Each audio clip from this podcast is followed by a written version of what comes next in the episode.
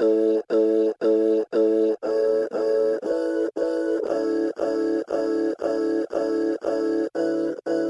is Jim Minns, Communications Officer with the PSA. On the podcast this week, The Treasurer is defending the performance of the state's workers' compensation scheme as pressure mounts on the board of iCare. Today, a big back down. Dominic Perrottet is fast tracking a review into iCare's culture, governance, and operation. We will provide an independent person to provide independent advice, which the government will act on into this independent body. more questions for the New South Wales Government as revelations of alleged misconduct by the executives of iCare fall at the responsibility of the New South Wales Treasurer.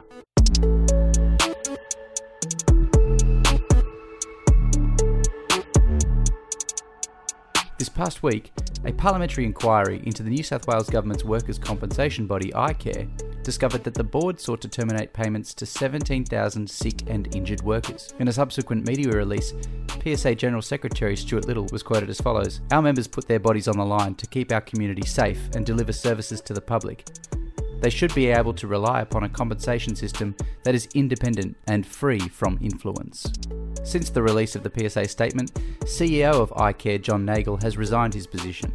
Last night, CEO John Nagle also quit. It followed his grilling at a parliamentary inquiry, questioned about a trip to Las Vegas paid for by a contractor, and a failure to properly declare a contract given to his wife.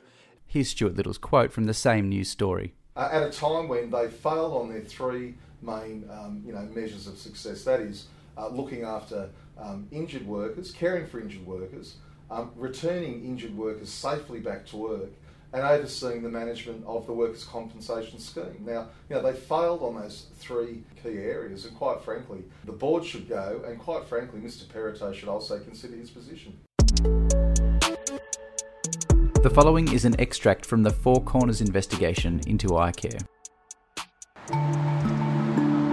Brett Fitzpatrick is on a mission to expose how the workers' comp system is stacked against workers. The former prison guard and two of his colleagues lodged a claim of bullying and harassment by their employer, Corrective Services. A forensic investigation revealed the tactics used to reject the prison guard's claim. The report documented a conversation where Corrective Services told the insurer the claim should be declined, so the claimant would be left short of money and has to return to work due to financial hardship.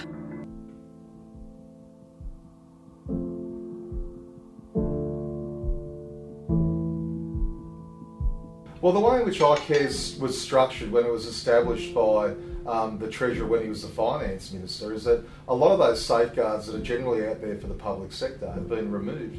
And effectively, what he's done is put himself in charge of the board. I mean, there's no um, secretary of any department uh, who's answerable to the board or that oversees the running of the board. And so he's put himself directly in that line. So, quite frankly, um, he is responsible for the board and their conduct.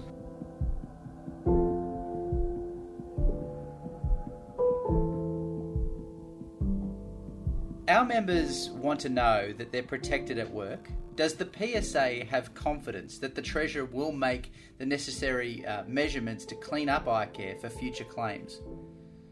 Well, look, at, this stage, you you have to say uh, no. I mean, there's a great concern, isn't there? And I mean, I have to say, the PSA have been, uh, you know, at the forefront and, and exposing um, the the fundamental flaws in, in the system of workers' compensation that we've had operating in New South Wales for some time.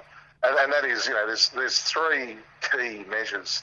Uh, that is, one is that the you know the workers' compensation system should be protecting injured workers. First and foremost, it should be supporting and protecting uh, injured workers. Second is it should be seeking to get injured workers back to work um, safely and as quickly as possible. And the third, of course, is that you- would expect, uh, you know, the, the scheme has to be well managed um, and it has to be viable. And, and unfortunately, the revelations that we've seen, uh, you know, really in the past fortnight have, have thrown a, a huge uh, cloud over that. What, in the eyes of the PSA, is the only solution for a workers' compensation system in New South Wales to give our members peace of mind? Look, yeah, the, the board has to go. The board has to go. It, it's critical. The board's overseen, um, you know, what can only be described as scandalous behaviour in circumstances where the board was seeking 17,000 injured workers to be shifted off benefits uh, to plug a financial deficit. Um, you know, that, that's completely outrageous. And can I say, many of our members, particularly our members that work in frontline positions who uh, perform very difficult and dangerous work, and as, as we saw, a lot of our, our members have been poorly let down in this uh, in, in no uncertain terms. When people go to work and they perform, particularly those difficult and dangerous jobs, but, but all workers, uh, they want to know that they're going to be protected if, if they get injured at work, and at the moment they're not.